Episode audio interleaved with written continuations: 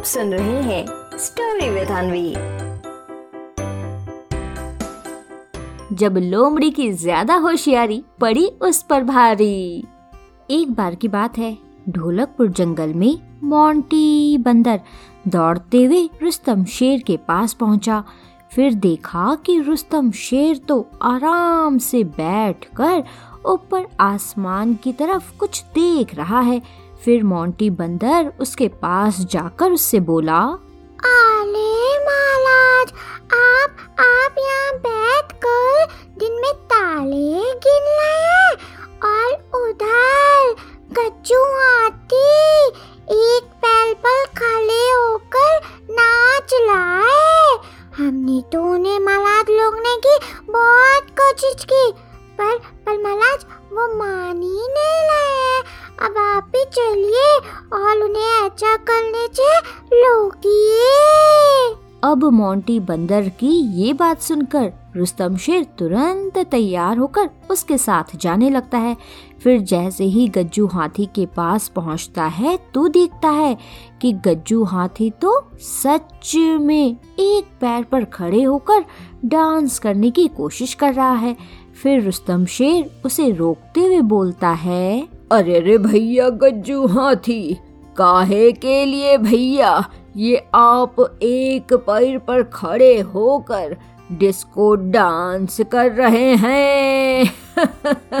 अरे भैया, बाकी के पैरों से काहे गुस्सा हो? बोलो भैया, मोंटी बंदर क्या क्या नया नया करते रहते हैं आजकल सभी?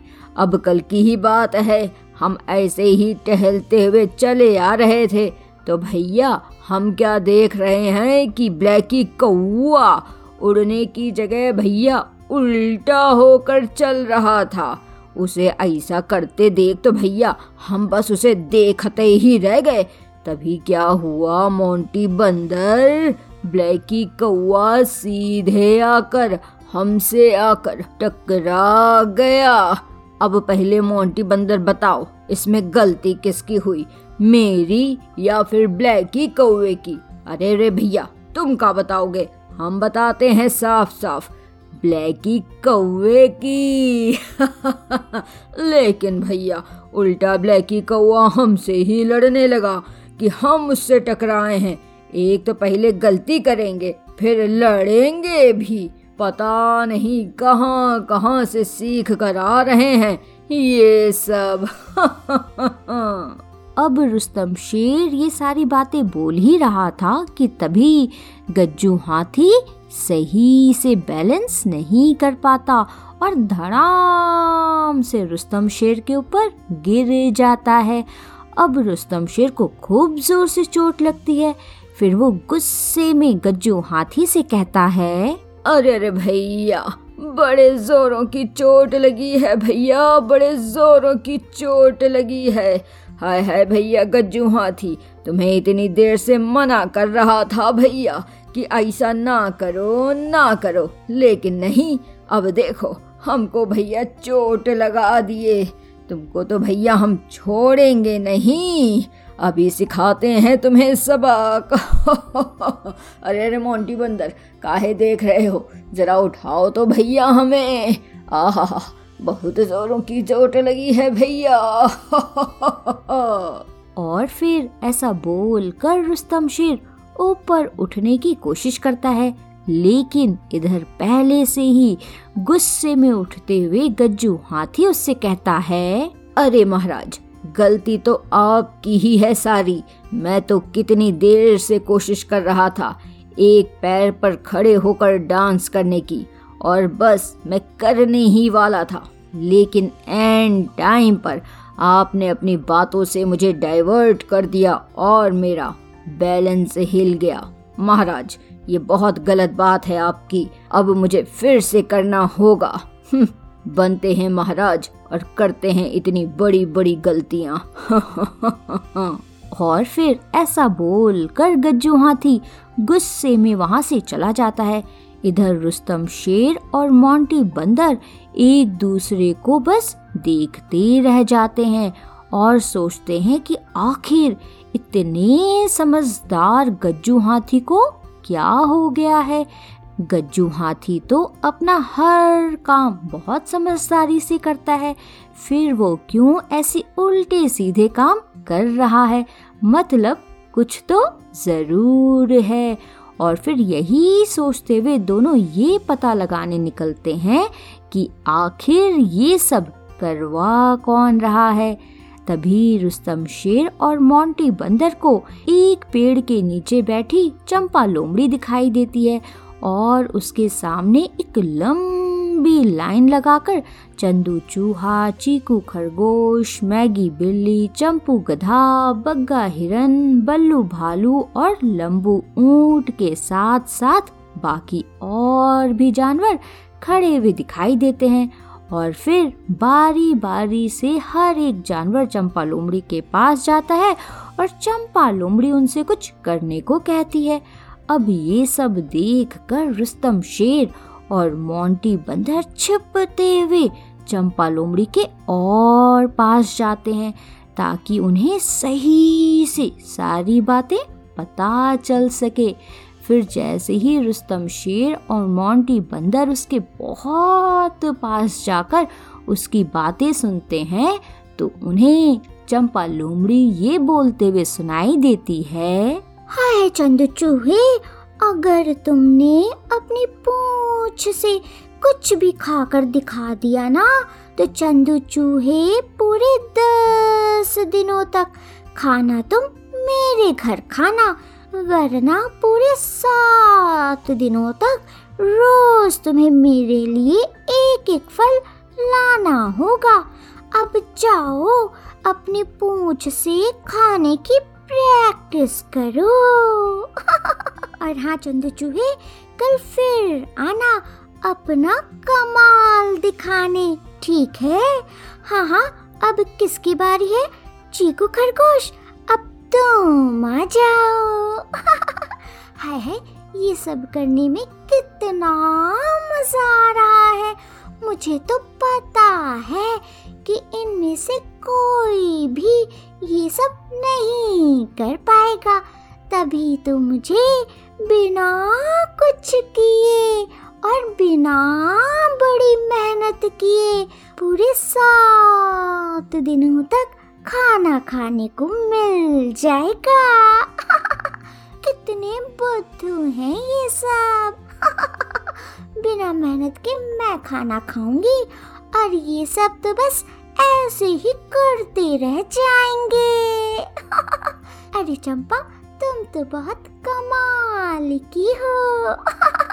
अच्छा अच्छा चीकू खरगोश, जल्दी इधर आओ। तुम्हें मैं बताती हूँ कि तुम्हें क्या करना है। और फिर इस तरह से चंपा लोमड़ी हर किसी को कुछ न कुछ करने को बोलती जा रही थी। और इधर रुस्तम शेर और मोंटी बंदर को अब पूरी बात पता भी चल चुकी थी कि आखिर ये सब कौन और क्यों करवा रहा है। तभी रुस्तम शेर कुछ सोचता है और मोंटी बंदर से कहता है कि वो जल्दी जल्दी सभी जानवरों को सभा में आने को कहे। इसके बाद मोंटी बंदर सबको सभा के लिए कहने जाता है और इधर रुस्तम शेर सभा लेने की तैयारी करता है। फिर जब सारे जानवर सभा में आ जाते हैं तो रुस्तम शेर उनसे कहता है हाँ तो मेरे प्यारे प्यारे ढोलकपुर वासियों कैसे हैं आप सब? हाँ वैसे आजकल आप सभी कुछ ज़्यादा ही नई नई चीज़ें करना सीख रहे हैं। हैं भैया कि नहीं, चंपा रानी? हाँ हाँ तो जैसा कि आप सभी जानते हैं कि आजकल चंपा रानी हर किसी को कुछ न कुछ करने को दे रही है। तो हमने भी सोचा कि हम भी काहे नहीं भैया, इन्हें कुछ करने दें। जरा आप सबके सामने इनका भी तो भैया टेस्ट होना चाहिए, है कि नहीं गज्जू दादा?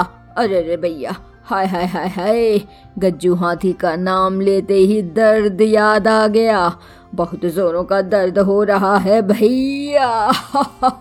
हाँ हाँ हाँ तो मैं कह रहा था कि अगर अब जो मैं बोलने जा रहा हूँ, वैसा अगर चंपा ने कर दिया तो भैया आप सबको जो भी चंपा ने सात दिनों तक लाने बोला है, वो हम देंगे। वरना चंपा रानी तुम्हें मिलेगी। सजा। हाँ तो भाई चंपा, जरा तुम इधर आओ भैया। अरे अरे बल्लू भालू, ऐसे भैया ज़ोर ज़ोर से अपने कानों को हिलाना बंद करो बंद करो। और चंपा लोमड़ी को निकलने का रास्ता दो भैया। आ जाओ आ जाओ चंपा, आ जाओ भैया। हाँ आ गई चंपा।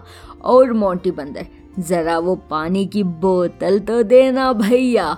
हाँ तो चंपा, तुम्हें करना ये है कि तुम्हें इस पानी को अपने मुँह में डालना है और मुँह में ही पानी डालकर तुम्हें ट्रू ट्रू करना है। लेकिन भैया, ध्यान रहे, पानी मुँह से बाहर नहीं आना चाहिए। लो, अब जरा हम सबको करके दिखाओ। बहुत परेशान किया है ना हमारे प्यारे प्यारे जानवरों को। अब करके दिखाओ जरा। ट्रू और फिर इसके बाद सब कोई चंपा लोमड़ी की तरफ़ ध्यान से देखने लगते हैं और इधर जैसे ही चंपा लोमड़ी अपने मुँह में पानी डालकर ट्रू ट्रू करती है तो पानी उसके मुँह से बाहर निकल जाता है। इस तरह से चंपा लोमड़ी बार बार बहुत कोशिश करती है। लेकिन एक बार भी वो सही से नहीं कर पाती। अब तो चंपा लोमड़ी मन ही मन खूब डरने भी लगती है कि उसे रुस्तम शेर से सजा ज़रूर मिलेगी। और फिर यही सोचकर जैसे ही चंपा लोमड़ी सभा से निकलने की कोशिश करती है तो सारे जानवर मिलकर उसे पकड़ लेते हैं और रुस्तम शेर के पास वापस ले जाते हैं। फिर रुस्तम शेर उसे सजा देता है और बाकी जानवर रुस्तम शेर को थैंक्स बोलते हैं। तो बच्चों, क्या सीख मिलती है हमें इस कहानी से? इस कहानी से हमें ये सीख मिलती है कि बच्चों, मेहनत से बचने के लिए हमें कभी भी बहाने नहीं बनाने चाहिए, या फिर कोई भी शॉर्टकट नहीं निकालना चाहिए, क्योंकि बच्चों, हमें हमेशा याद रखना चाहिए अल्टीमेटली उसमें नुकसान हमारा ही होता है। समझे? आप सुन रहे थे स्टोरी विद अनवी अनवी के साथ।